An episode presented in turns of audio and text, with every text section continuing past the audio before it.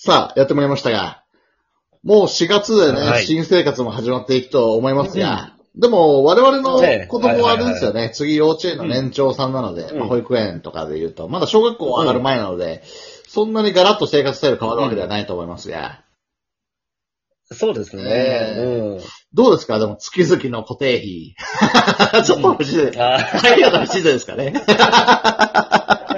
ええちょっと、ええごめんなさい。ちょっと、急に、入ってきた。あちょっとね、今回は月々の固定費の話しようなんて言ったもんだから、無理やりこう、つなげてみたんですけど、ごめんなさい、ちょっとうまくいきませんでしたが。あ、いやいやいやいや。あの、アハモに変えたみたいですね。その、そうですね。ええアハモに変えて。うんあれ、あの、ネットでやんないといけないんですよね。あ、ネットでというと？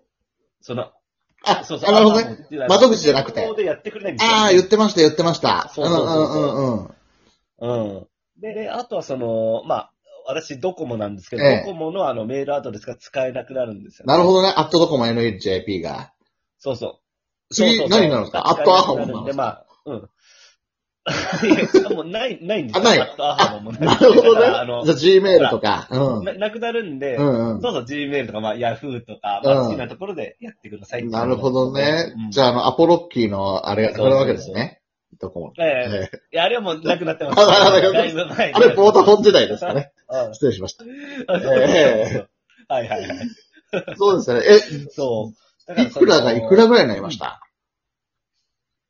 だから8000円ぐらいしてたんですよ。うんうんうんうん。うん。で、そのアハモが2980円なんで。おーおーおー、5000円ぐらい。あだだからまあ、ご、ご、うん、そう。いや、年間でね、6万円ですから、まあ大きいですよね。大きい。うんこれよく言われるのが、まあう、ん月々の固定費で大きいものはやっぱり、あの、まあ、住宅費とかう、ん。まあ、食費とか、はいはい、はい。それらに次いで、うんこの通信費っていうところの見直しができてない人が多いみたいな、うん、まあ、フィナンシャルプランナーとかって言いますけど、とかがよく言うらしいんですよね。うん。なので、こはいはいはいはいはう、いいろいろ見直すときには、まず通信費って意外と盲点だよ、みたいなのがあって。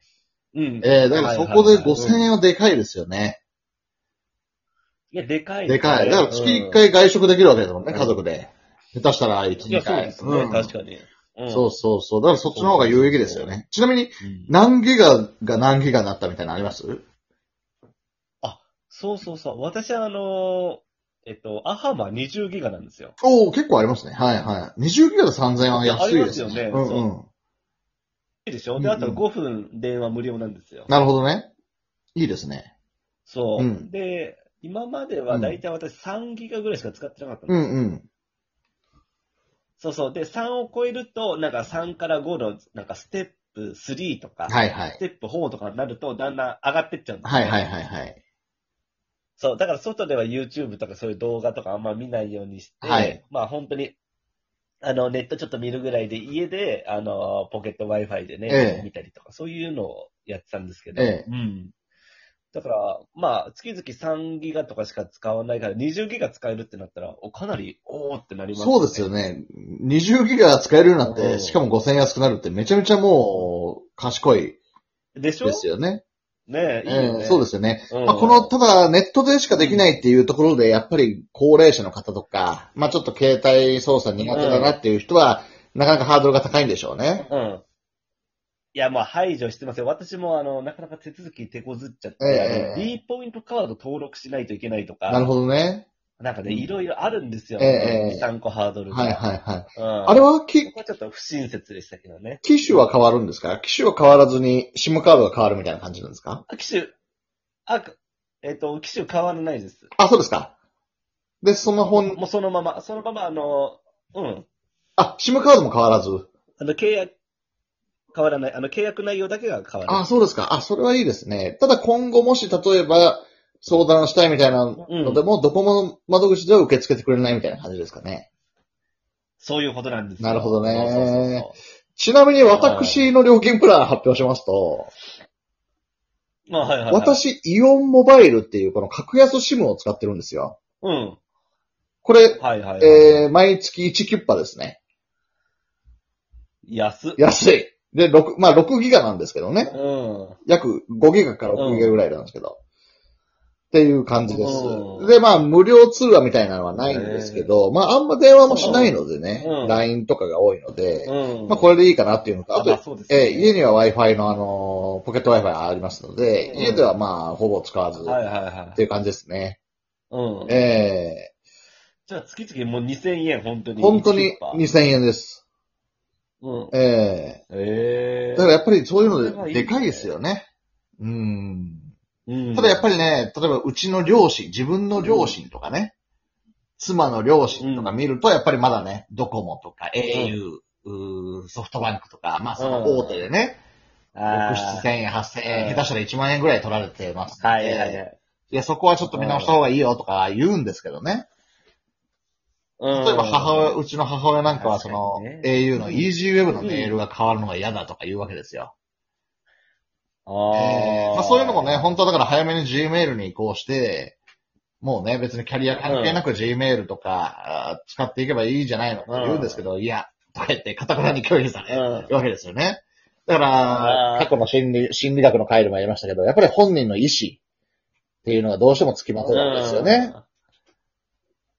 そこはもうお金じゃないんだよね。そうなんですよね。でもね、それはなんかまあ僕からしたらちょっと言い訳のように聞こえるんですよ。うん。うん。いや、はいはいはいはい。意思って、安く、それこそ、トムさんの例で言うと、安くなるし、ギガ数上がるし、うんもういいことしかないわけじゃないですか。うん。っていう話が絶対あって、なのになんでやんないの？みたいなところはやっぱりちょっとどうしても難しいところがあるんですよね。ああ、確えかにね。どうですか？奥さんとかも見直したんですか？あーまあ、えっ、と、妻の方がもう先にやってますね。あそうですかあの、Y モバイルだったから、うんうんもう安いやつやってるんで。うんうん。そうそうそうそう。なるほどね。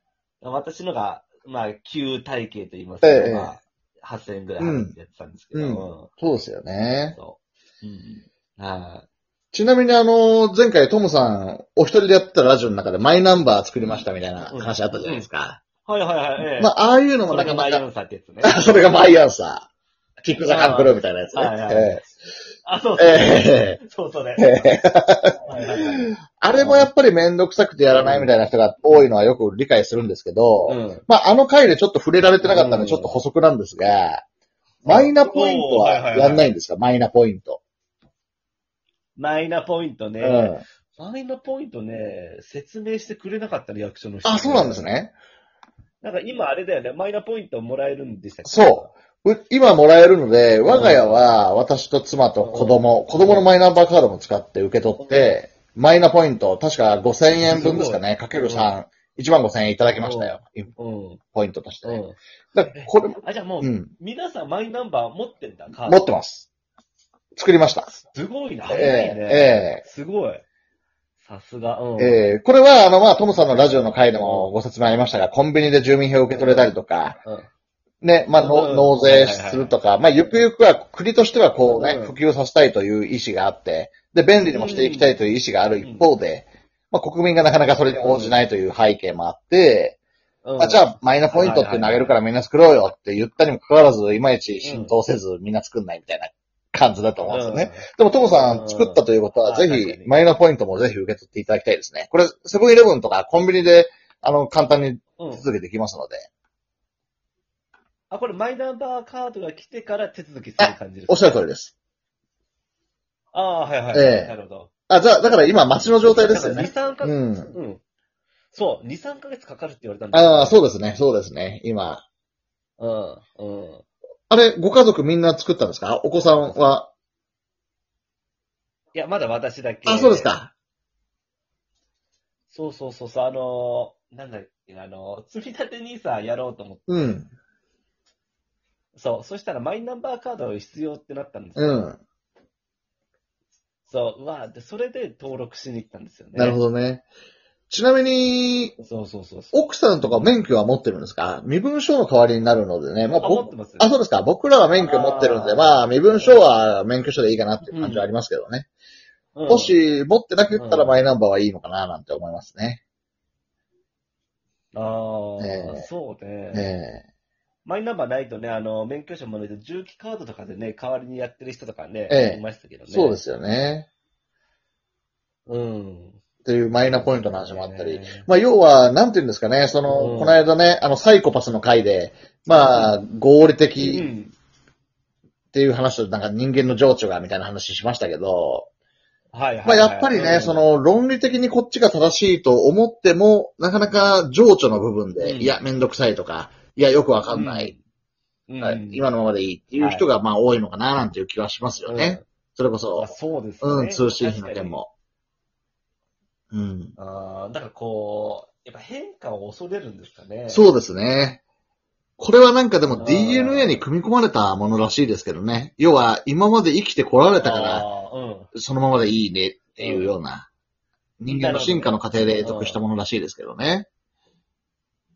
だからこれあれですよね、さっきのアドレスで言うとキャリアを変えて、なんかうまくうん。他の人と連絡取れなかったりすると、ほれ見ろってなっちゃうわけですそうですよね。それを恐れてるってことそうなんですよ。あただ、今時、メールしますかねっていうね。あの、あもう、え私とトムさんもほとんど LINE ですし、うん。ねえ、それこそトムさんのメールアドレス私知らないかもしれないんでね。そうですね。えーアポロッキーに登録されてる可能性ありますけど、えああ、それも使ええない。ボーダフォン時代のね。ああ、ええぐらいしか多分残ってないんでね。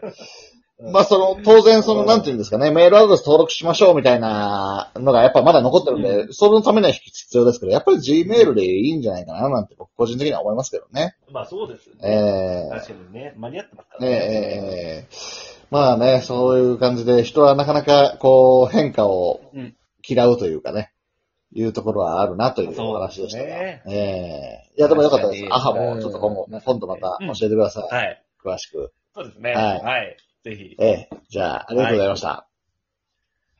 はい。ありがとうございました。さよならさよなら。